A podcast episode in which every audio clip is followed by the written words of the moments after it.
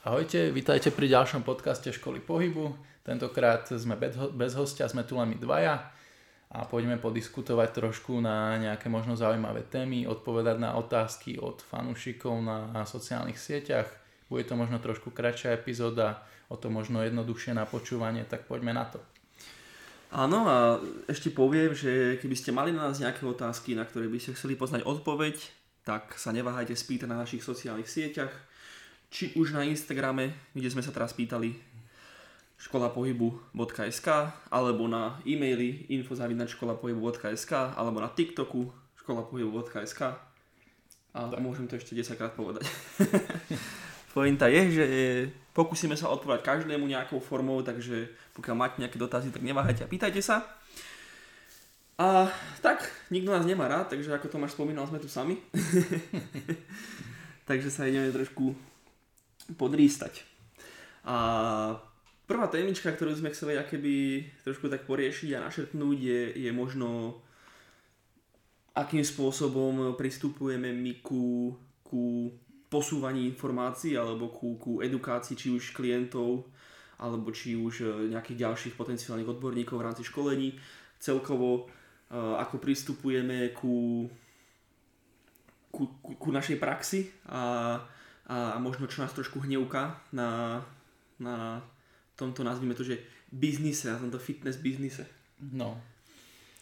Takže odpil som si kávičku a môžeme ísť na to. Sip oko. No, častokrát sa bavíme s Tomášom o tom, že, že sa nám jakoby možno nelúbi, keď sa ľudia tvária, že sú takí vševedi.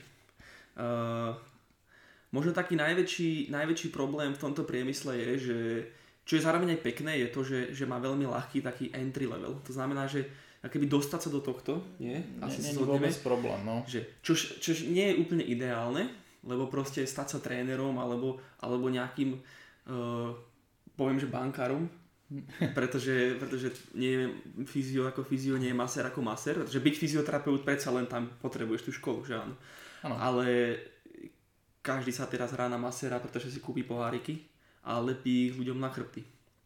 No, uh, je veľmi ľahké v podstate uh, sa stať nejakým takýmto kvázi v úvodzovkách odborníkom v oblasti pohybu, takisto aj ja som začal nejak takto a pokiaľ ťa neurazím, tak aj ty si začal nejako takto ešte s trénovaním, myslím. Jasné, že... tak začiatok, že vždy nejaký samozrejme. Že sme boli ešte v podstate v tej takej šašovia, vieš? Hej. Že sme iba chceli proste si nejaký, nejakým spôsobom privyrobiť na tom, čo máme radi. Ale teraz retrospektívne, keď sa na tým ja zamyslím, neviem, či sa ty na to takto pozeral, mm-hmm. tak e, keby som poznal sám seba teraz, tak poviem, že som šucho, vieš, že, že nemám čo, ne, na čo sa hrám, vieš, že, mm. že je to také o ničom. Nehovorím, aj vtedy som sa nehral na nič extra, vieš, ale, ale ne, myslím si, že som nemal trénovať vôbec. A ten problém je v tom, presne, že keby stať sa trénerom je v podstate ľahké mm-hmm. a potom to spôsobuje ten problém, že, že do toho prichádzajú ľudia, ktorí spravia nejaké výkony v športe alebo spravia, nejaké, spravia nejakú postavu a myslia si, že to ich nejakým spôsobom oprávňuje, eh, aby, aby radili ľuďom, aby, aby im nejakým spôsobom diktovali, že ako majú žiť a neviem mhm. čo. Hej, a to si myslím, že je taký najväčší problém v, v, tomto, v tomto biznise, že potom tu máme strašne veľa šarlatánov, mm-hmm. alebo, alebo ľudí, ktorí možno nerobia až takú zlú robotu, v zmysle, že nezrania ľudí, ale nerobia ani v podstate dobrú robotu. Mm-hmm. Že im ani v podstate nedajú to, čo si zaslúžia tie peniaze, pretože ja keby vzhľadom na to, že ten level, ja keby ten entry level je taký nízky, tak tí ľudia si myslia, že sú tam, kde majú byť a nie sú schopní si priznať, že, že, že nemajú nejakú tú knowledge, pretože mm-hmm. ich nikto, ni, nikto ich nemá ako filtrovať. Čo si myslíš o tom? No, v podstate určite máš pravdu. Len doplním, že samozrejme my nie sme nejakí vševedi, ani to nikdy o sebe sme netvrdili. E, samozrejme my sa takisto stále učíme, aj sa budeme aj na svojich chybách a minulých nejakých veciach, čo sa diali, ale presne ako povedal, e, je veľmi jednoduché sa do tohto biznisu nejako dostať. Či už keď chcete byť maser, tak spravíte si teda nejaký akreditovaný kurz, môžete vykonávať nejaké manuálne terapie. Samozrejme s tou fyzioterapiou je to už trošku náročnejšie, všeobecne, e, ale tiež to nie je až také problematické. Čo sa týka trénerstva, tak hej, to je problém ten, že je síce zadané, že dobre, musí sa spraviť nejaký akreditovaný kurz, ale OK, povedzme si pravdu, čo vás na tom kurze naučia. Čo vás stihnú naučiť za naozaj krátku dobu. Väčšinou víkend. Väčšinou víkend, čo je naozaj veľmi žalostné. Keby, keby je to aspoň rozdelené na, ja neviem, niekoľko nejakých víkendových blokov, sú aj také kurzy samozrejme, tak poviem, že dobre, je, je to možno zaujímavejšie, ale väčšinou naozaj tam schádzajú tie základné informácie. A ja k tomuto ešte dodám, pretože ja, ja som si, keď som sa začal trošku viac venovať samou štúdiu, spravil kurz. Uh, nebudem hovoriť kde, pretože nechcem mm-hmm. ani hľadať špínu, aj napriek tomu, že poviem pekné veci. Ja som si robil kurz, ktorý si myslím, že ma, ma osobne, akože trénerský kurz, aby bol jasné, ktorý ma úprimne prekvapil, pretože mm-hmm. bol dosť kvalitne štruktúrovaný, boli tam dosť zaujímaví hostia, čiže nebol tam jeden nejaký človek, bolo tam asi viacero pedagógov normálne z vysokej školy, aj zaujímavých, úspešných praktizantov a tým myslím akože ľudí, ktorí reálne pracujú v tomto odbore. A, a bol dobrý. Mm-hmm. Problém nastal v tom, že to bola mimochodom dvojvíkendovka, že tie testy tam boli mm-hmm. celkom relatívne náročné, ale oni to aj tak dali každému. Mm-hmm. Vyslovene vyjadrili, že že to tam že, musí byť. bolo jasné, že sa nejak snažiť nemusíš. Že, že bolo jedno, či dáš Proste to bolo jedno. Mm-hmm. Keby to bolo naozaj také prísne, že, že to, aspoň tie testy musíš spraviť, tak by si z toho tí ľudia viac zobrali. Že nebola tam by miera tej zodpovednosti za to, čo sa presne, naučíš. Presne, mm-hmm. Kľudne pokračuj, prepač. Mhm. Nie, pohode. Zaujímavé, zaujímavé. Akože tiež si myslím, že pokiaľ ide o nejaký takýto akreditovaný kurz, ktorý vás teda má nejako oprávňovať podnikaniu v danej veci, problematike, tak určite by tam mali byť nejaké záverečné testy, ktoré sú do istej miery prísne, aby sa to dalo trošku odfiltrovať, OK, ty si človek, ktorý síce to chcel robiť, ale proste na to momentálne nejako nemá, alebo sa dostatočne nesnažil a nesnaží sa, tak by to nemal vykonávať. A tí, čo to splnili, môžu, samozrejme. Mal by tam byť aspoň nejaký úplne základný knowledge, aby presne, ak aj predtým Kuba povedal, minimálne, lebo samozrejme, každý začíname a nikto nespadol proste zo slivky študovaný, Čiže každý by mal mať aspoň e, taký knowledge, aby tým klientom hociakého druhu aspoň neublížil a mhm. minimálne ponúkol nejaký minimálny progres. Hej, Od toho hej. presne je, sú rôzny, rôzne druhy trénerov v rôznych cenových kategóriách pre rôzne druhy populácie. Tak. Samozrejme nemôžeme si všetci pýtať e, obrovské sumy a čakať, že budeme mať veľa klientov, lebo to nie je reálne niektorí klienti naozaj očakávajú od toho možno trošku aj menej, že naozaj sa len nejako hociakým spôsobom hýbať, ne, nezaplatiť za to veľa, čiže tie služby sú rôzne, ale určite by tam mal byť aspoň nejaký ten základ, ktorý tomu dá nejakú, nejakú tú formu. Hej, hej, no. No, je to, je to toto je taká ošemetná téma, pretože, pretože naozaj je otázne, že aké má toto riešenie. Uh, jedným z takých, myslím si, že cieľov, ktorý sme si my určili, keď sme akéby začínali s týmto projektom Škola pohybu, alebo respektíve keď ja som sa pridal do, do projektu Škola pohybu, bol ten, že, že sme chceli priznať spôsob, akým edukovať verejnosť. Mm-hmm. Pretože otázka, otázkou znie, je, je, problém, je problém v tréneroch, ktorí sú nevedomí, alebo si nad, nad alebo ako to povedať, e, že si myslia, že vedia viac, než reálne vedia, alebo sa mhm. hrajú na niečo, čím nie sú, alebo je problém skôr v tých klientoch, ktorí, tí, ktorí, si, ktorí k tým trénerom reálne idú, pretože nemajú väčšie požiadavky.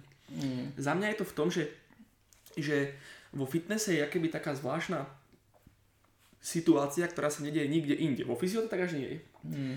Aj keď úprimne aj teraz keď poviem mimochodom fyzioterapia, tak tým myslím celkovo nejakú hociakú terapiu, ktorá slúži na rehabilitáciu a podobné záležitosti s telom, čiže tým myslím aj manuálnu terapiu, aj chiropraxiu a všetko toto dobre, čiže ja to iba tak dám, mm, aby, aby nám poslucháči mm. teraz rozumeli.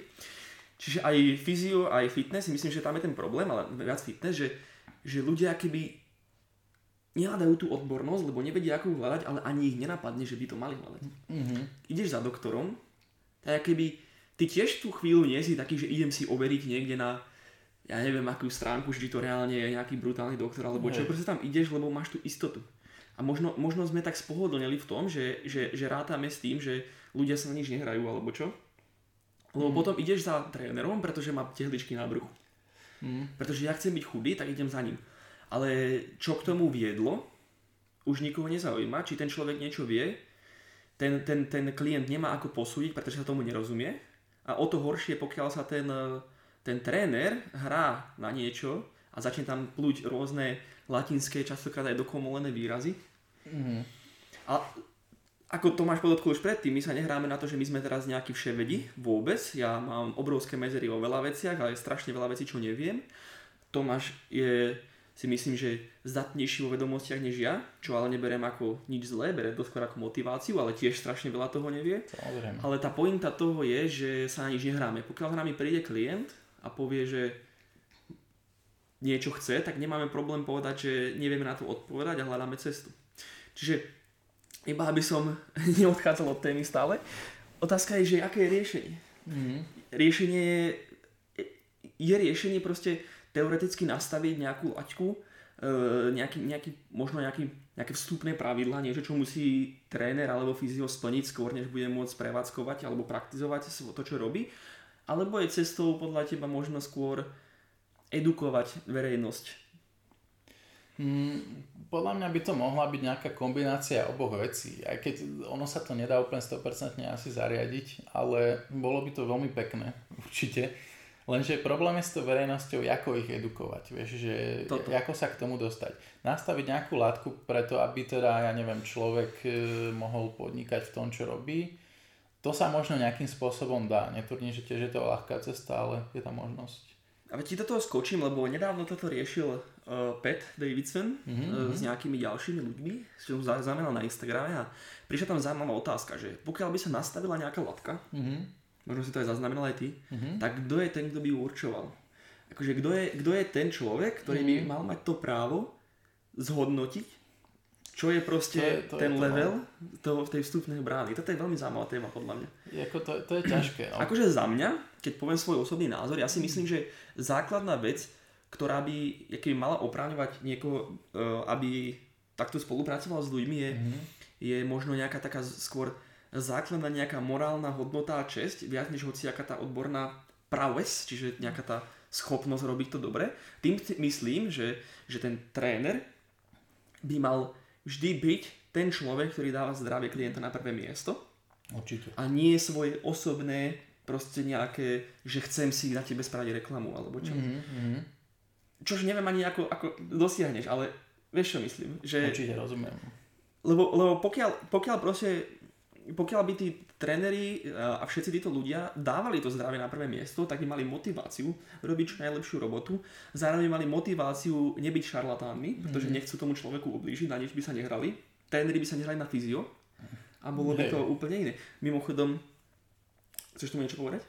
O, v podstate asi nie. Ako pozri, určite napríklad táto posledná vec, čo si povedal, napríklad na Slovensku aj vnímam veľa aj chalanov a ľudí, čo sú síce tréneri alebo nejakí teda pohyboví špecialisti a nie sú fyzioterapeuti, ale paradoxne často majú fakt, že veľmi dobré skúsenosti a vedomosti, častokrát väčšie než tí fyzioterapeuti. Čiže Sranda, je to také strašne otázne, naozaj je to veľmi individuálne. Vieš, ale to bude asi, ja, ja to tak vnímam osobne, keď, ja, a podotýkam, ja sa nevnímam ako nejaký, že som teraz skvelý tréner, nič, nič také nechcem povedať, ale ja sám to vnímam na sebe, že keď chcem byť dobrý tréner, mm-hmm. tak mhm. dobre vie, že idem skôr cestou tej fyzioterapie. Mm-hmm. Pretože podľa mňa dobrý tréner je človek, ktorý rozumie telu na úplne inej úrovni, než len na tom, že koľko svetová sérií, teda pardon, koľko sérií a opakovaní naložiť. Mm-hmm. Samozrejme, že to je s veľkou súčasťou, Určite. hlavne pri trénovaní výkonnosti športovcov, ale ten svet fyzio ti dáva skôr také väčšie poznanie toho ľudského tela, aby si mohol lepšie mm. manipulovať nastavenie, nastavenie to, celého toho pohybového aparátu v tom pohybe a tým proste priniesť najlepšie adaptácie v rámci tréningu mm. s elimináciou tých nežiaducich, hej? Mm. Ale ako vráš, veľa trénerov má väčšie znalosti o, možno, možno v tej fyzioterapii ako veľa fyzioterapeutov, avšak, čo som chcel ja predtým povedať je, že veľa trénerov sa hrá na fyzioterapeutov, keď mm, to, nie Áno, no. Asi všimni, že ja neviem, či to je aj v zahraničí pravdou, ale všim, vnímam, e, všímam si to dosť na území Česká a Slovenska, uh, že veľa ľudí, čo poznám, alebo akože čo nejakým spôsobom registrujem, mm-hmm. proste reálne sa hrá na niečo, čím nie sú. A toto je to, čo my, jak my hovoríme, že náš prístup je, že no bullshit zone. Mm-hmm. Akože keď som to mal preložiť, tak to asi dobre nepreložím. a chceme, tým sa snažíme vždy len vyjadriť, že jednoducho sa na nič nehráme, je doslova, že nemáme, keď povieme toto, že no bullshit, tak to znamená, že keď za nami prídete, tak nebudeme sa hrať, že vieme, čo nevieme, nebudeme sa hrať na niečo, čím nie sme, nebudeme sa snažiť odpovedať na otázky, na ktoré nevieme odpovedať. Vždy dáme názor, vždy spravím najlepšiu robotu, ktorú spraviť vieme tak. A... a vždy budeme 100% úprimní k našim schopnostiam voči vám proste. Presne, pretože nie je hamba povedať, že niečo niekto nevie. Takisto, keď za mňou prídu ľudia s nejakými vecami, ktorým sa ja osobne moc nevenujem, tak im nepoviem, že dobre, poďme na to, ale odporúčim ich hrať teda na iného odborníka, ktorý sa tomu venuje tak. a viem, že je na to určite lepší, než ja, keď je to napríklad, len sa tomu venujem okrajovo, aby som vedel, o čo ide, aby som vedel odporúčiť človeka ďalej, ale není to proste nejaké moje zameranie. Presne tak, no a napríklad ja, vzhľadom na to, že sa naozaj od istého bodu sa vzdelávam možno viac fakt tej oblasti, akože aj kurzy a tak ďalej si robím skôr takéto, nazvime to, že terapeutické, nechcem, znie to tak divne, ale napríklad ako tréner by si niekto možno povedal, že pôjdem si spraviť nejaký exo za nejaký performance, nejakú rýchlosť, nejak, nejakú výbušnosť a takéto veci. A ja namiesto toho idem skôr smerom, že si spravím skôr nejaké to dns nejaké to SMK, nie teraz, že budem praktizovať SMK stále, ale pridám si ten nástroj do toho svojho toolboxu, lepšie rozumiem tomu, ako funguje ľudské telo, viem s tým pracovať. A možno do istej miery rozumiem tej, tej fyzioterapii a týmto veciam a pohybovej liečbe viac než niektorí ľudia. A keď za mnou niekto príde, možno by som vedel, spravím si nejaký ten table test a možno by som vedel akože pomôcť ľuďom s nejakými ich problémmi a častokrát aj viem nejakým spôsobom e, pomôcť ľuďom, ktorí za mnou prídu, ale aj tak ich vždy posielam za Tomášom, pretože viem, že vnímam to ako keby ja som kvázi taký uh, obvodový lekár v tomto zmysle. Hej, chápem. Že, že dobre, možno viem pomôcť, ale nikdy nebudem mať takú 100% istotu, pretože toto nie je to, čo je moja prax. Na nič sa nehrám. Možno viem pomôcť do istej miery, ale teraz nebudem mastovať liečbu, lebo proste to nie je to, čo ja robím. Mm. A to si myslím, vrátim sa teraz späť k tomu, čo som vravel, že veľa trénerov sa hrá na niečo, čím nie sú. Veľa trénerov sa hrá na fyzioterapeutov a potom je, je úplne bez problémov vidieť trénera, mm. vieš sám, že masíruje niekoho. Robí, Hej. robí rôz... A toto, toto je toto, čo ma najviac tak divára, a asi nás oboch, je keď vidíme niekoho robiť normálne potenciálne nebezpečné techniky. To je, áno, ktoré, to ktoré, je na, ktoré nie je ľahké zvládnuť, povedz sám, možno aby ľudia mali obraz, že, že čo to znamená, keď robíš niekomu uh, také tie manuálne naprávačky, hej? Že čo mm. sa mhm. môže stať, akože myslím si, že je zaujímavé pre ľudí, aby chápali, lebo vidia častokrát na internete rôzne pukanice a rôzne sráničky a vyzerá mhm. to jednoducho a teoreticky je jednoduché, aby ti niekto pukol aj doma. Ty akože jasné, no. Možno povedz, že, že aké sú tam možno aj rizika a prečo, prečo, prečo taký nejaký tréner, ktorý to nemá úplne tú odbornosť, by to nemal robiť. Mm. Tie techniky sú veľmi špecifické. Samozrejme, ja tiež nie som zrovna človek, ktorý sa tomu venuje nejako úplne prioritne. Nemám na to ani urobený nejaký konkrétny kurz, skôr som sa učil od nejakých ľudí, ktorí sú v tom veľmi dobrí. A to musím poznamenať, že Palo Tomov, s ktorým sme mali podcast, uh, podcast mm. mimochodom, len zase som skákaš do rečí dnes.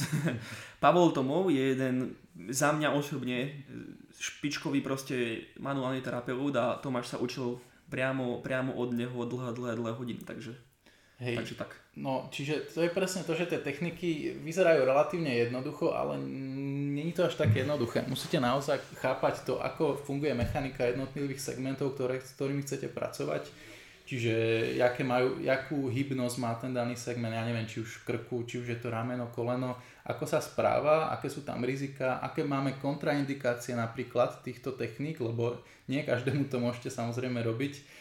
Príklad, keď má niekto poškodený meniskus a urobíte mu e, doraz na fibulu, tak môže sa stať, že mu ten meniskus úplne pretrhnete. Hej, čiže je to naozaj veľ, niekedy v istých prípadoch riskantné. Takisto ako keď e, príde za mnou nejaký starší človek, tak určite ho nebudem nejako manipulovať e, v jeho krčnú chrbticu, pretože už v tom vyššom veku je dosť možné, že sú trošku poškodené nejakým spôsobom tie artérie e, vertebrales, ktoré idú do toho krku. Môžem ich poškodiť, je to znova problém, už aj život ohrozujúce. Čiže treba na to dávať pozor. Často aj ľudia podceňujú drobnosti typu uh, aj veľa žien má osteoporózu, často o tom nevedia.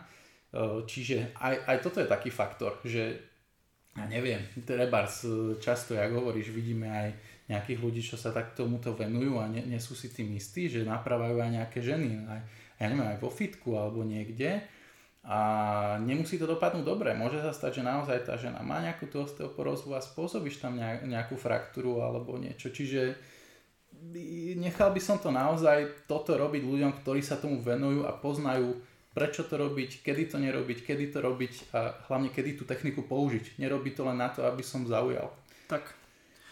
No pokiaľ cvičíte v nejakej verejnej posilovni, tak verím tomu, že a všímate si tam okolie, tak verím tomu, že ste niečo takéto videli na vlastné oči. Ako niekto sa hral na niečo, čím nie je a je to tak, ako to je. Bohužiaľ, no. Proste ako proste, my, my sa na nič nehráme, uh, chcem tým povedať, že nehovoríme, teraz nechceme sa vôbec dávať do pozície, že sme najlepší, ty kokos vôbec nie. Sú, sú, ja, ty kokos, máme ešte pred sebou obrovský kus cesty, sme stále sme mladí a kým budeme mať nejakých 40 alebo čo, tak možno potom si povieme, že sme dobrí. Tak. A pochybujem o tom, že si potom povieme, že sme dobrí, keď vieme, aký sme. Ale... Musí tam byť istá miera sebareflexie. Presne, no. Dôležité je to, že keď, keď keď napríklad za nami prídete, tak, tak môžete mať tú istotu, že vám nikdy v živote nebudeme proste mazať med na pery, alebo jak sa to vraví. Mm-hmm. Uh, keď za mnou príde klient, ja mu nikdy nepoviem, že vieš čo, kamoško, chceš schudnúť? Za dva mesiace vybavené. Chceš dať tento výkon? Za mesiac vybavené. Ja jednoducho, proste je to nepríjemné a z hľadiska biznisu je to, je to akýby kontra produktívne, neviem, či to je úplne správny výraz, keď chceš získať klienta mm. a byť k nemu 100% úprimný. Byť taký, že vieš čo, neviem. Nebôžem ti slúbiť, že splníš toto a toto za túto a túto chvíľu a byť taký, že spravím preto všetko a ak ty sa budeš snažiť a... lebo ľudia chcú počuť, že, že, že príď sem, dáš mi toľko to a toľko to peňazí a dostaneš tento a tento výsledok. Mm, tak jasné, že ča- častokrát aj ja mám také otázky, ja neviem, príklad. Príde mi klient, ktorý chce riešiť nejaký bulging disku, hej, nejaký problém s platničkou, povie mi, kedy budem v poriadku. Poviem, no, ťažko povedať, pretože naozaj toto sú tak strašne individuálne veci, že nikto vám nevie povedať, či budete v dobrom stave za týždeň, za mesiac, za dva mesiace alebo koľko. Naozaj to strašne závisí od každého individuálne. Hej, a toto je to, čo sme chceli v rámci tohto segmentu, aj e, sa keby toho trošku tiež sa o tomto porozprávať, mm-hmm. je, že, mhm. že ľudia majú vždy takéto expektácie. Mm-hmm. Hej, sme to teraz vlastne, keď sme, začali sme teraz odpovedať viac aj na TikToku, mm-hmm. formou videí alebo komentárov, podľa toho, čo dáva väčší zmysel z hľadiska otázky. Mm-hmm. A veľa ľudí sa nás pýta veci, pretože si myslia, že sa dá všetko ľahko odpovedať mm-hmm. a to, to nie je žiadnou nejakými kritikou tých ľudí, ale ide to, ide to späť k tomu takému tomu no bullshitu. Na, ne, na nešťastie sa na väčšinu vecí nedá odpovedať proste jednoducho. Pretože tak tá krása keby e, života je, je tá individualita. Mm-hmm. Ale to je zároveň tou najväčšou komplikáciou e, keby v oblasti v oblasti pohybu, keď ako profesionál, pre profesionál v oblasti pohybu. Mm. Tak tá krása je zároveň ten najväčší problém, pretože doslova, jak sa vraví, že, že všetci sme iní, tak e, v momente, keď sa niekto začne venovať vlastne hociakej sfére na takej profesionálnejšej úrovni, tak to vidí. Hneď, v momente. Proste môžu prísť dva ľudia, ktorí sú tí kokos ako z oka, keby si vypadli, aj tak tam budú proste tie individuálne nejaké danosti. A v jednoduchosti sa proste na strašne veľa vecí nedá odpovedať priamo. Aj keby sme strašne radi, že? Presne tak, presne tak. Pretože a... niektoré, niektoré témy, zase možno to na sekundu skočím, Skoč. keď sa ma niekto spýta na nejakú konkrétnu vec, ale napíše mi to na internete, tak samozrejme mu neodpoviem, vieš čo, sprav toto hento a budeš to mať v pohode, lebo nie som si tým istý. Naozaj môžem možno povedať, dobre, môžeš skúsiť toto, neublížiš si s tým, ale nemôžem ti zaručiť, že si s tým pomôžeš, pretože som si toho človeka nevyšetril, neviem, čo je to za človeka, aké má nejaké sociálne zázemie, aká je jeho psychika, akú má nejakú históriu zranení, naozaj neviem, o čo sa tam jednalo, čiže nemôžem dať nejaké priame odporúčanie. Poproste by to bolo, jak povedal Kubo, bullshit. Takže akože je možné, že by sme sa trafili. Hej, keby, keby, keby teraz nás sa pýtajú ľudia na nete, a budeme strieľať, dobre, v nejak, nejaké, nejaké percento uh, u nejakého percenta ľudí by sme sa trafili a nejakému percentu ľudí by sme pomohli. Ale nejaký percent ľudí by sme ty kokos teoreticky mohli ohroziť normálne na zdraví alebo na nejakom eh, pozitívnom vývine v ich živote, alebo ako to povedať. A uh, proste toto sa zase vracia k tomu, že hej, chceli by sme niekedy odpovedať úplne priamo, ale častokrát sa to nedá, na nič sa nehráme a keď sa budete s hocikým radiť takto na internete alebo čo, tak uh, berte to ako také, také varovaníčko, že, že keď vám niekto povie, že niečo nevie, neberte to ako niečo negatívne. Mm-hmm. Paradoxne, z mojej skúsenosti, ty, čím väčší odborník, tým viac priznáva, že niečo nevie. Ako, aj keď ne, nevždy to tak musí byť, samozrejme. Nie, čak jasne, že nie. Tak, to musí byť taká téma. Akože samozrejme, že ja sa bavím s tými odborníkmi inak, na inej mm. úrovni, takže bežný človek, keď príde za, za tebou a pýta sa ho niečo, tak ty mu nebudeš hovoriť, že nevieš, lebo poznáš odpovede. Jasné. Ja na tým chcem povedať, že keď náhodou dostane nejaký človek otázku a prizná, že nevie, tak to práve, že môže byť skôr indikáciou toho, že, že je odbornejší, než niekto, kto by sa dutne hral, že to znáša všetky odpovede. No, no to, to je v podstate pravda, že netreba sa naozaj báť aj počuť to, že niekto niečo nevie a že je úprimný. Možno skôr sledovať prístup, keď, keď napríklad za niekým prídete a poviete mu, že mám tento a tento cieľ, napríklad výkonnostný, alebo chcem schudnúť tak ďalej a ten človek vám povie, že dobre, nastavíme to takto a takto a takto, ale netuším, ako to bude trvať, mohlo by to trvať niekde v tomto, do tohto rozmezí, pokiaľ budeme robiť tieto a tieto veci korektne a dá nejaké, dá nejaké rozumné odhady, ktoré neznejú moc extrémne, tak vtedy to je asi človek, ktorý s vami bude robiť najlepšiu robotu, akú vie robiť. Tak. A myslím, že už môžeme asi aj prejsť na niečo iné, lebo už, už tu o tomto točíme dlho. Nech sa tak to je, taká, to je taká dobrá témička, ale áno, Prejdime, prejdime. Prejdime určite ďalej. No a zaujímavá témička, ktorú sme teda chceli nast- uh, poriešiť dnes je, je ešte aký vplyv gravitácie na telo. Mm-hmm. Uh, a však ľudia, ktorých to nebude zaujímať, v, vlastne mimochodom, vždy, vždy dávame akéby do popisu, alebo posledné nejaké epizódy dávame do popisu také body, takže kedykoľvek vás niečo nezaujíma, pozrite sa do popisu, bum, vidím, že táto je téma, ktorá ma zaujíma a preskočte si uh, vplyv gravitácie na telo teda. Mm-hmm. Dobre, no ono sa to dá poja- poňať z rôznych smerov, ale začnem teda možno nejako z môjho hľadiska, ako to ja vnímam. Gravitáciu ako takú musíme proti nej do istej miery vzdorovať všetky živočichy na našej planete. Je, je to nejaká konštanta. A človek ako taký je individuálny v tom, že je tvor bipedálny. To znamená, že sa pohybuje teda na dvoch končatinách.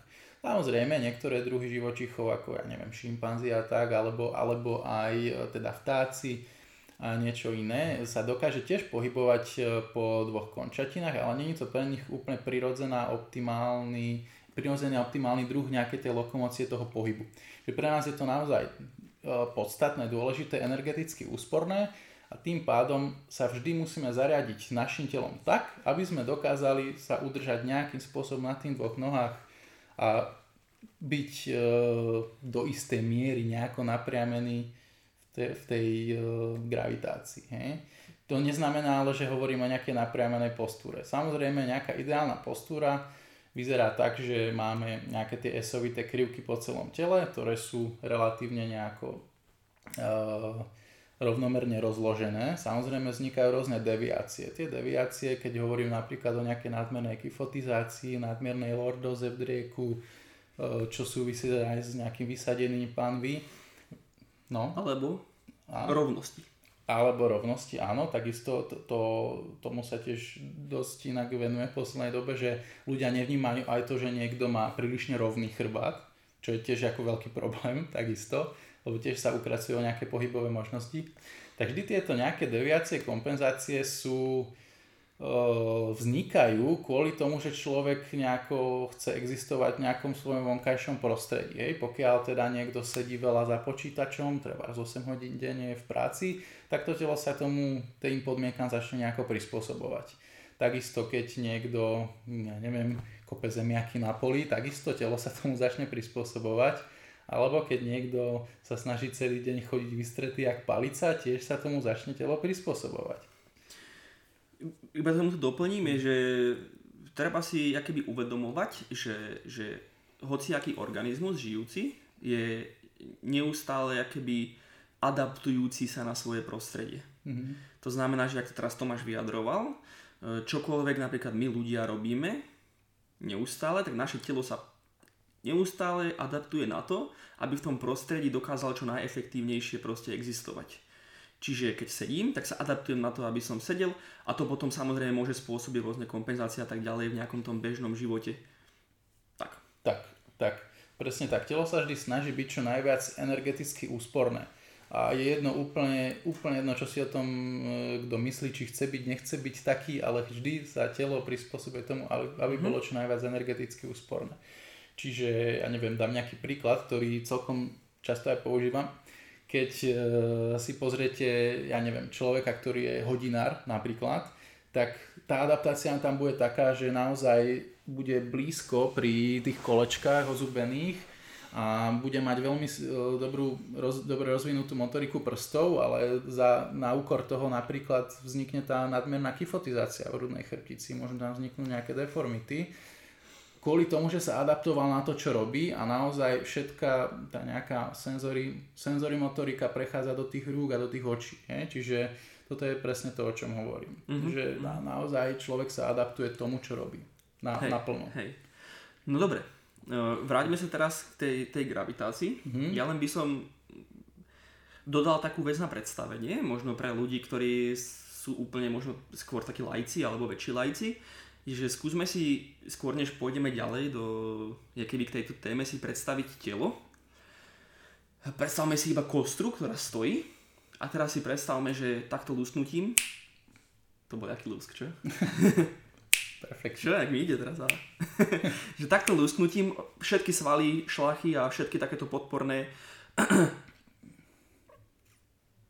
No, Čo som však- chcel povedať, však v orgány? podstate nejaký, No, čo nejaký ten pohybový aparát. Všetko proste odstraníme, zostane iba kostra. Čo zostane? Bem, spadne na zem. No, Hej? presne tak. A zamyslíme sa teraz nad tým takto. Keď zoberete e, nejakú dvojnožku, a neviem, čo je taká dvojnožka bežná Skôr v živote, trojnožku asi. hoci čo proste položíte na... Taká trojnožka má 3 body oporu, nespadne. Ja, Ja to teraz myslím, že doslova zoberme si nejakú... Zoberte si, že máte stoličku a dáte dve nohy preč a položíte ju na zem a nebude tam nič, čo by nejakým spôsobom ju, ju, ju držalo, tak spadne buď dopredu alebo dozadu pravdepodobne, pretože má oporu z ľavej pravej strany. Ale podľa toho, ako ju otočíte, ale tak Dozadu to je zoberme si to tak a proste tam, kde nemá tie nohy, keby chápeme sa, tak proste spadne. Hej? A teraz, iba si to predstavte, čo by sa stalo teda. Stojíme, lúsknem, šlachy, väziva, svaly sú preč, spadnete dopredu alebo dozadu. Hej? A takto by sme premostili do toho, že Mhm. akú teda rolu majú svaly v tom, aby teraz sa toto nestalo. Lebo keď sa nad tým zamýšľame z tohto hľadiska, tak už hneď to automaticky znamená, že aha, tak niečo tam musí neustále fungovať, aby to telo nespadlo buď dopredu, alebo aby nespadlo dozadu, že áno. Presne tak, no. Takže, uh, nech sa páči, môžeš nastoliť, môžeš začať. OK, no uh, v podstate je to, je to tak, ako povedal, svaly majú aj takúto funkciu v podstate posturálnu, že snažia sa nás teda udržovať nejako napriamených, aby sme teda predišli nejakému pádu, aby sme sa udržali stále na tých dvoch končatinách. Samozrejme záleží od toho, k čomu sme viacej naklonení, respektíve môžeme mať rôzne tieto kompenzácie nejakým spôsobom. Niekto, keď sa pozrieme treba na chodidlo, niekto je trošku zvyknutý viac stať na špičkách, niekto trošku viac na petách. A títo ľudia budú sa prezentovať trošku inak. Niekto, kto je trošku viac na tých špičkách, tak bude vyzerať skôr tak, že ce- celá tá, celé to jeho ťažisko bude posunuté dopredu, tým pádom chrbát bude trošku napnutejší, napriamenejší, ale zase panva bude možno v nejakej antiverzii a preto, aby ten človek nespadol dopredu, musia tie sva- svaly fungovať a pracovať. Hej, čiže takýto Čiže vysadenie. vysadenie panvy. Ja len tak, aby ste vedeli, vysadenie pánvy, čiže taká rotácia dopredu, čiže taký zadok vypúčený. Taký, no presne tak. Len, len vypučený. možno skôr, než budeme pokračovať, aký z takouto možno trošku viac do hĺbky, tak možno Mhm. povedzme, že aké sú tie svaly v základe, aby ľudia chápali trošku, vieš čo myslím. No ale ako myslíš, že svaly v základe? Tým myslím, že tie, ktoré zariadujú to, aby sme nepali dopredu a dozadu, Ja no, aby takto sme no. dali také základné nastolenie toho, že o čom vlastne vravíme a potom sa možno ľahšie, potom ľudia budú ľahšie chápať, čo chceme tým povedať, keď sa bavíme o konkrétnych kompenzáciách, vieš? Hej, no takto. Uh, toto je zase taká téma, že ok, ne, rôzna literatúra to vníma veľmi rôzne. To, čomu sa my momentálne nejako venujeme, tak istí autori to popisujú v podstate tak, že keď chceme sa udržať v tej sagitálnej, teda predozadnej rovine nejako napriamený, tak musia pracovať isté v podstate podľa toho, čo usudili tí odborníci, ale teda aj nám sa to pozdáva nejaké antigravitačné svaly. A to sú trebárs, teda primárne vnútorné šikmé brušné svaly, ktoré ťahajú hrudníku až dozadu, aby sme sa udržali teda v nejakej tej pozícii. A sú to hamstringy, ktoré udržujú pánvu v podstate taktiež e, v tej pozícii, aby nebola v prehnane arteverzii. He, čiže keď si predstavíme, že tieto dva svaly pôsobia, tak ten internál oblík, teda ten šikmý vnútorný brušný sval potiahne ten hrudný kôž naspäť, aby ste neprepadali dopredu a takisto tie hamstringy nás udržia nejakým spôsobom napriamených. Čiže toto sú za nás také dva top antigravitačné svaly, ktoré musíte mať, aby ste dokázali nejako normálne pôsobiť v tej sagitálnej rovine. No, prejdeme teda k tým uh, kompenzáčkam. Mm-hmm. Čiže teraz si spomínal vlastne človeka, ktorý e, stojí kvázi viac na špičkách, čiže mm-hmm. taký trošku viac naklonený dopredu. Mm-hmm. Hej. A teda v rámci tohto kvázi modelu, s ktorým my pracujeme, čo to mm-hmm. teda spôsobuje a akým spôsobom sa teda uh, prezentuje uh, telo takéhoto jedinca mm-hmm. a čo teda s tým? No, v podstate takýto človek bude mať väčšinou, samozrejme nemusí to byť vždy, hovoríme teda o nejakom ideálnom vzore, ale môžu tam nastavať rôzne sekundárne kompenzácie, terciálne, je to extrémne náročné, ale keď sa bavíme o tom teda, že človek je trošku, jak sme povedali, viacej na tých špičkách, panovej venej arteverzii a tak ďalej, tak väčšinou tento človek bude mať tieto antigravitačné svaly oslabené. Čiže hamstringy väčšinou budú slabšie, poprývane moc natiahnuté, internál oblík veľmi podobne budú v neoptimálnej pozícii pre produkciu sily. Takíto ľudia teda musia používať iné svaly na to, aby sa v tej sagitále udržali a teda napríklad tie spriamovače na chrbtici hej, a iné svaly, ktoré nás udržia v tejto pozícii. A napríklad aj lítka, takisto musia pracovať celkom mm-hmm. solidne na to, aby sme sa udržali v tejto pozícii. Čiže ako počujete, tak e, to telo musí odolávať tej gravitácii, pretože ako Tomáš spomínal ešte na začiatku, gravitácia je konštanta, ktoré musíme neustále odolávať ako bipedálne zvieratá. Musíme byť schopní stať na dvoch nohách a nejakým spôsobom sa hýbať, aby sme si e, získali nejaká, alebo jak to povedať, základné potreby, aby sme proste mm. splnili našeho tela, či už je to reprodukcia, jedlo, pitie, balaba, to je jedno. Mm. Čiže pokiaľ podľa tohto modelu teda, e, svaly, ktoré by mali splňať nejakú funkciu ju nesplňajú, kto vie prečo, teraz nebudeme zachádzať do toho, čo to mohlo spôsobiť, tak prídu nejaké kompenzácie, prvotné, sekundárne alebo terciálne, alebo 54. ako to máš vravel, a niečo pracuje moc, niečo pracuje málo a s týmto treba pracovať. Prečne, Takže tak.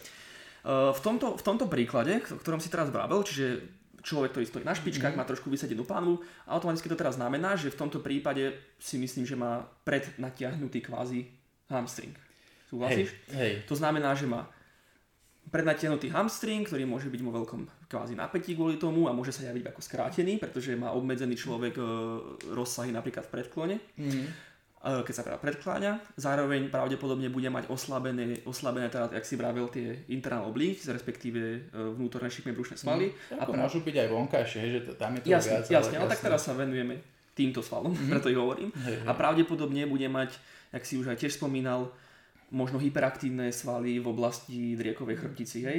No, driek, hrudník môže byť, nemusí. Čiže to tam môže vytvárať väčšiu kompresiu, mm-hmm. čo napríklad môže spôsobovať rôzne bolesti alebo nejaké mhm. podráždenia mm-hmm. v oblasti driekovej chrbtici, mm-hmm. hej? Čiže keby si to teda riešil, mm-hmm. uh, samozrejme, hej, zase no bullshit, čiže na toto neexistuje univerzálna odpoveď. Samozrejme. Ale čo si myslíš, alebo čo, čo, čo podľa teba je akože taký prvý bam, toto je môj plán hry. Čo mm. idem robiť?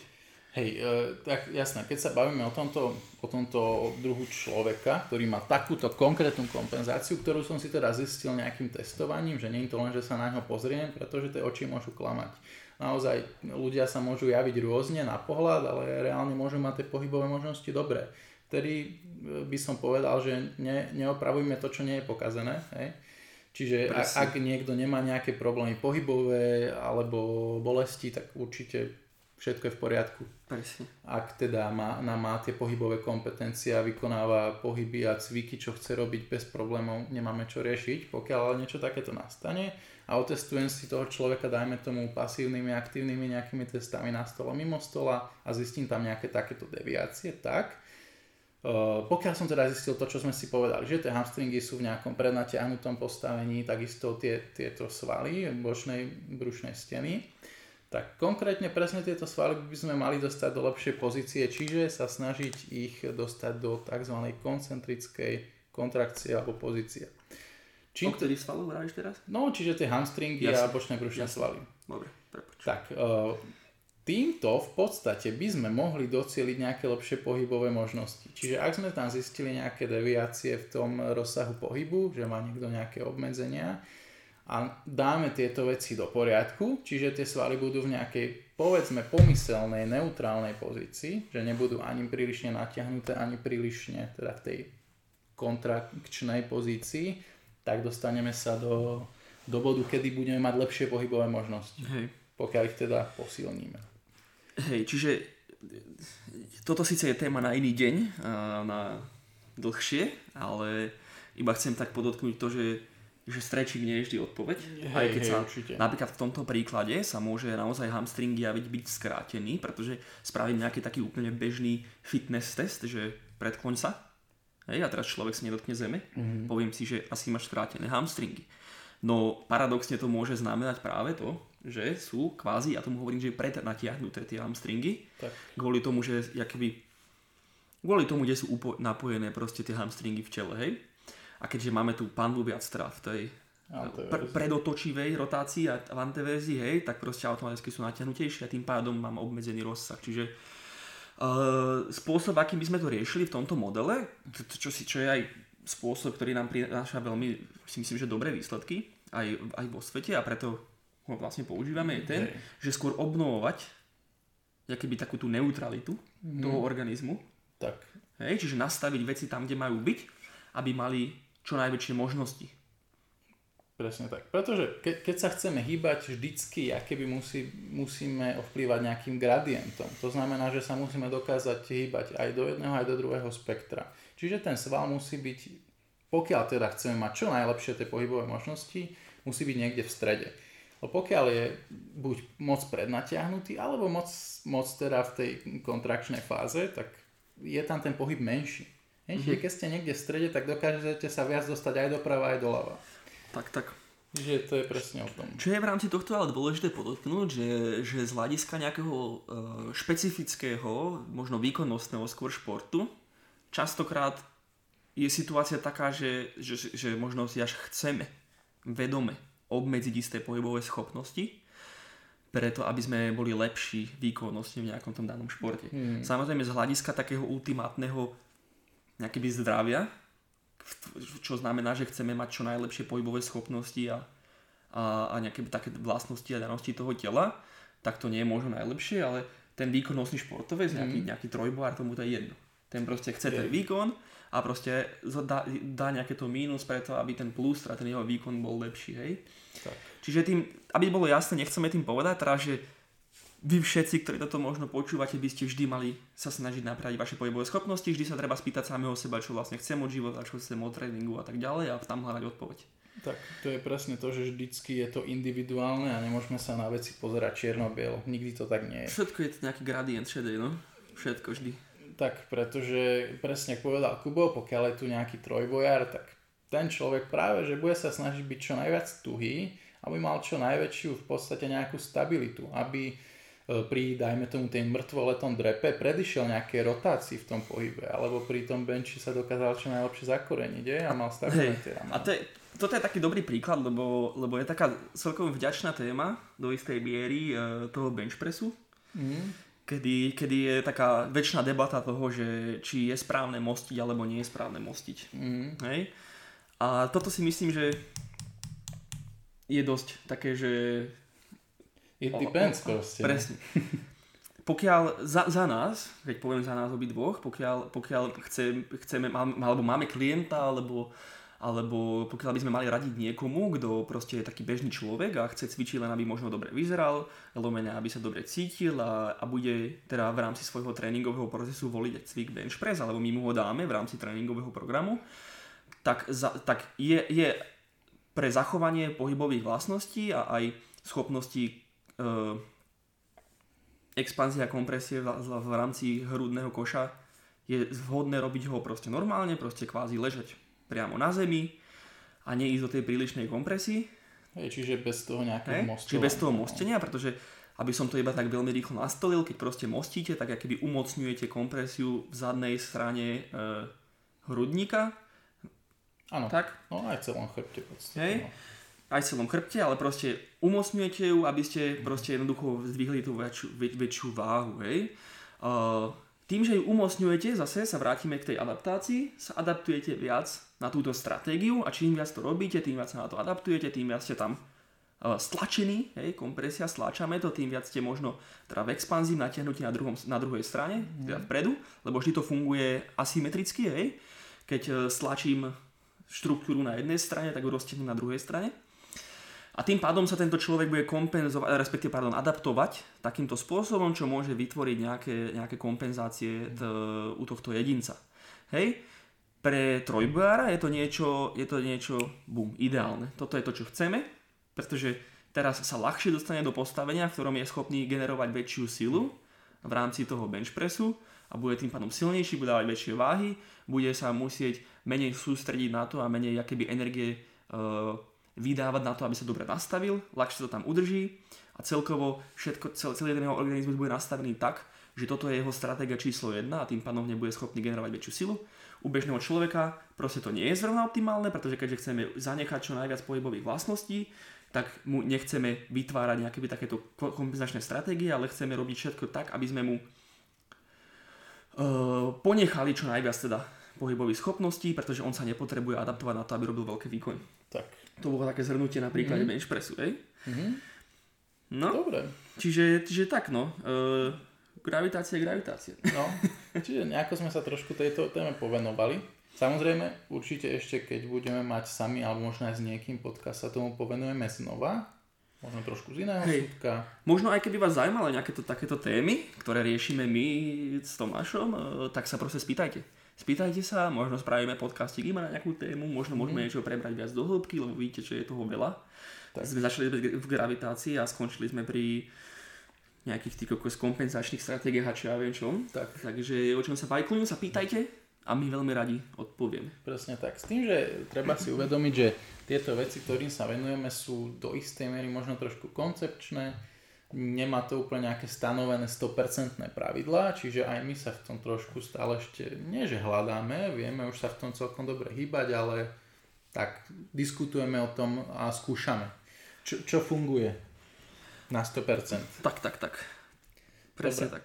E, možno by sme mohli prejsť teda k niektorým tým otázkam, ktoré sme dostali od vás.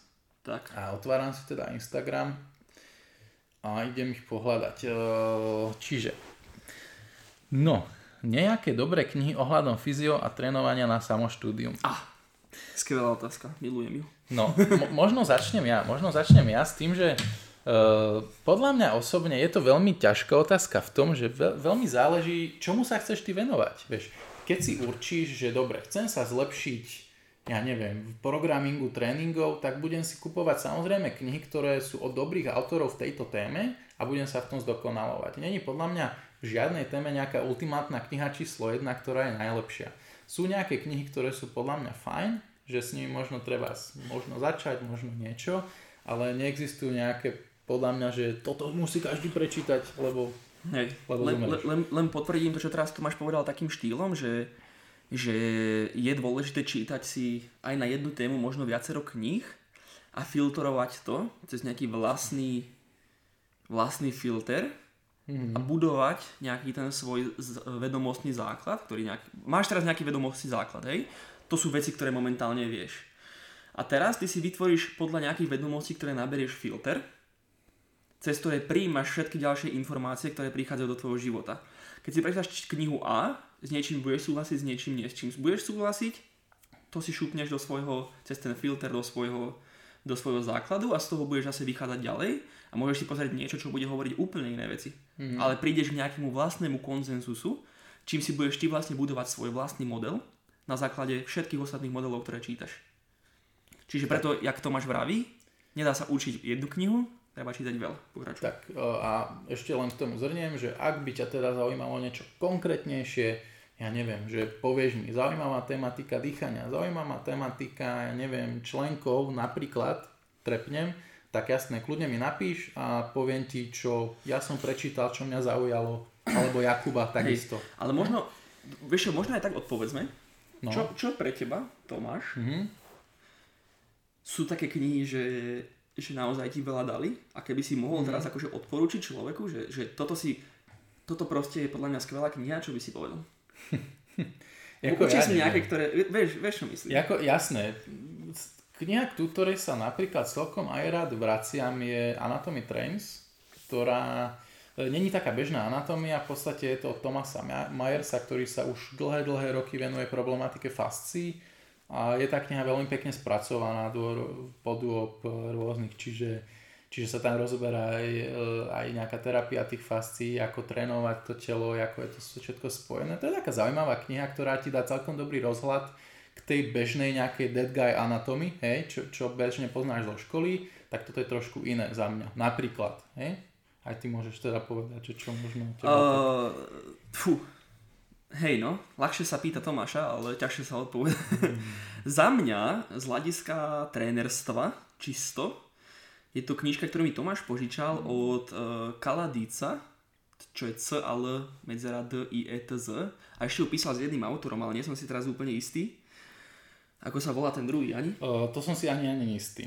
A volá sa Trifazic Training a je to síce o jeho modele trifazického tréningu, najmä u výkonnostných športovcov, ale strašne veľa som si z toho zobral aj do normálneho trénovania. Veľmi zaujímavá napísaná kniha. Uh, ďalšia, čo som teraz nedávno prečítal, čo je vlastne nová kniha, ktorá si myslím, že úplne ty kokos si zaslúži o mnoho väčšiu cenu a je to neuveriteľne kvalitná kniha, strašne komplexná, je A Coach's Guide to Optimizing Movement alebo Rethinking the Big Patterns od jedného z mojich takých najväčších inšpirácií, asi je Tomášovi vlastne, mm-hmm. doktora Peta Davidsona. Čiže to a, a, a, a, a, a, a tak no. To si myslím, že toto by som akože teraz tak akože vyzdvihol, keď sa, na, keď sa nás to spýtaš o 20 rokov, budeme ti vedieť nejak povedať, lebo čítame, ty kokos, my sme takí, že dočítame knihu a ideme na ďalšiu. Hej. Lebo to je proste úžasná vec a milujeme to. To je život. ale, ale hej, no a teraz momentálne mimochodom dýcham, teda čítam. uh, dýcham. Dýchaš čítaním. Teraz čítam anatómiu dýchania, či anatómiu breathing, ktorú mám tiež od Tomáša. Čož neviem teraz povedať, či to je skvelá kniha, ale môžem povedať, že je to skvelá kniha, uh, takže možno aj to je také zaujímavé. Mm. Ako je toho strašne veľa, takže ako Tomáš povedal, kľudne sa pýta aj konkrétne. E, ty si naozaj musíš najskôr určiť, že toto chcem vedieť a podľa toho sa ti môže doporučiť knihy. Poďme ďalej. Presne tak, dobre. Ďalšia otázka. Je možné napraviť chrbticu pri čerstvo vzniknutej skolióze? No, e, to, toto je taká otázka, že e, za mňa je zaujímavá informácia, že čerstvo vzniknutá skolióza. Čo to znamená? Lebo skoliózu môžeme mať rôznych druhov. Môže byť infantilná, teda že od narodenia, čiže je spojená s nejakými deformitami stavcov, môže byť funkčná skolióza, ktorá teda je skôr uh, nejakým tým nastavením toho svalového korzetu. Ale vždycky tá skolióza v podstate vzniká nejakú dlhú dobu. Nikdy to nie je, že bum, som skoliotik. Je to, to proste sa nedá.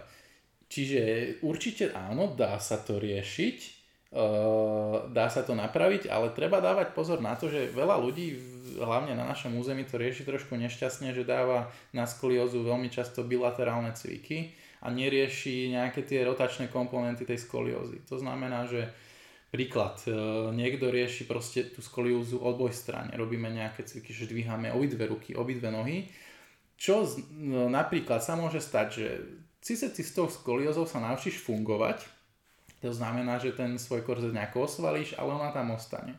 Hej, čiže napríklad ja k tomu pristupujem trošku iným spôsobom. Mám na to ale aj iné nástroje. Hej. Urobil som si isté kurzy od e, PRI, čo je Postural Restoration Institute a oni tam veľmi rozoberajú asymetrie. Hej? Čiže pravá, ľavá strana a ich asymetrie. A pozerám sa na to teda trošku inak, že snažím sa riešiť veci skrz to, že OK, tá chrbtica je nejak, e, väčšinou pri skolióze zrotovaná aj zrotovaná, teda není, že len posunutá doprava dolova, ale nastáva tam nejaká rotácia. A tieto veci treba adresovať ako prvé, aby sme zacielili teda to, aby bola nejaká, do, aby sme dosieli nejakú neutralitu, hej, aby sme obnovili teda nejaké tie pohybové možnosti v tej chrbtici a následne môžeme už robiť aj nejaké tie bilaterálne cviky. Čiže to je odpoveď za mňa. Áno. Áno. K tomu nebudem nič hovoriť. No a e, dobre, posledná otázka je, že L5S1, ideálne cviky na to, Birddog, Megillová trojka, iné typy na cviky. No, uh, L5S1, v podstate čo? Lebo ja, iba si povedal, že L5S1, to je proste segment stavcov. Ja keď som čítal tú otázku, tak som sa na to pozrel a absolútne som nepochopil tú štruktúru tej otázky. Hej, čiže keď mi povie, že L5S1 ja neviem, spondylistéza, L5S1 bulging, L5S1 Hej. ja neviem, artróza, tak poviem, že dobre, možno niečo viem odporúčiť, alebo že čo, ale upresni, neviem, čo s tým máš. Upresni otázku a odpovieme ti nejakým spôsobom, buď textovo, alebo nejakým spôsobom, pretože L5S1 znamená, že máš stavce v tele a to je myslím si, že v poriadku. Takže tak. ťažko povedať, čo sa, ale Uh, a... Akože pre, ja si myslím, že ty myslí nejaký, nejaký, nejaké bolesti v tej oblasti, lebo keď sa pýta na Birdoga, vieš a tak ďalej. A na Megila, tak áno, ako ťažko povedať. A čo ti môžem povedať, že ak, ak s tým máš nejaké problémy a skúšal si tieto cviky, určite nimi nič nepokazíš. Uh, Stuart McGill je veľký odborník v tejto problematike a jeho Big Free, teda tieto, tá McGillová trojka, je relatívne účinná vec, ktorú ja síce osobne moc nepoužívam, už sa snažím veci cieliť trošku špecifickejšie, ale určite tým nič nepokazíš, ak tieto cviky budeš vykonávať. Môže mm-hmm. ti mhm. to určite trošku pomôcť.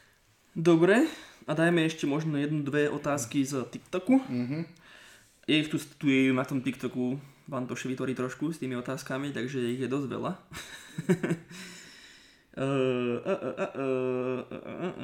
Ktorú si bereme? No, Dajme to. Prosím ťa, mám teraz dlho home office a už ma riadne boli krk od toho non-stop sledovania PC. Sú nejaké cviky? Hm. No, e, zase to je také, no. E, nemôžem to, ne- existujú cviky samozrejme, čo, čo ti môže trošku pomôcť pri tom sedení, čo ale môžem dať takú jednoduchú radu, ktorá, e, ktorú môžem aj len povedať, nemusím ukázať, je men často pozíciu. Pretože často je problém ten, že ono, žiadna pozícia alebo žiadna, ja neviem, nejaká chvíľková postúra nie je zlá, ale chvíľková. Problém je, ak sme v tej danej pozícii prílišne dlho. Keď sedíš alebo ležíš teda za počítačom, ja neviem, 3 hodiny v kuse, tak už tam môže začínať vznikať nejaká adaptácia tých tkaní. Čiže snaž sa každú chvíľku, ak sa dá, trošku postaviť, prejsť, ísť na záchod, napiť sa, rozhýbať sa. Malo by to určite trošku pomôcť, už len takáto drobnosť. Mm-hmm. A najmä ešte napríklad, že ako by si skombinoval silový tréning a tréning zameraný na výdrž. Mm-hmm. No, odpoviem, že to sa... no ma to tak hnevká, ako všetko musíme začať s tým, neviem, ale, ale, mm. ale môže sa to ťažko určiť, ale tak to sa zase vráti k začiatku tohto podcastu. Mm. Uh, vo všeobecnosti sa... Dobre, takto by som na to odpovedal. Vždy, keď buduješ nejaký tréningový plán, či sám sebe, hej, alebo nejakomu, nejakému klientovi, tak sa musíme vždy vrátiť k nejakým základným e, možno pravidlám, otázkam. Hej. To znamená, že ten tréningový plán musí byť zostavaný takým spôsobom, aby človek vykonával čo najviac práce je schopný s tým, že sa nebude pretrénovávať. Snažím sa to povedať čo najjednoduchšie, hej? Mm. Čiže musí tam byť nejaký, nejaký pomer rozumný, uh, adaptabilnosti alebo dostatočnej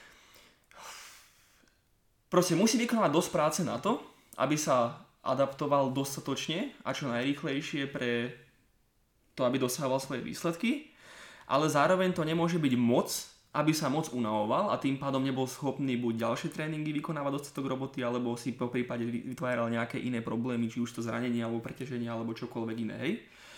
Čiže keď, sa vrác, keď, keď vychádzaš z tohto základu, tak, tak musíš ten plán vždy budovať takým štýlom, aby si do každej tréningovej jednotky, to je ty, ty, tak si predstav tréning v rámci toho mikrocyklu. Mikrocyklus je väčšinou týždeň, to je nejaká malá opakujúca sa jednotka.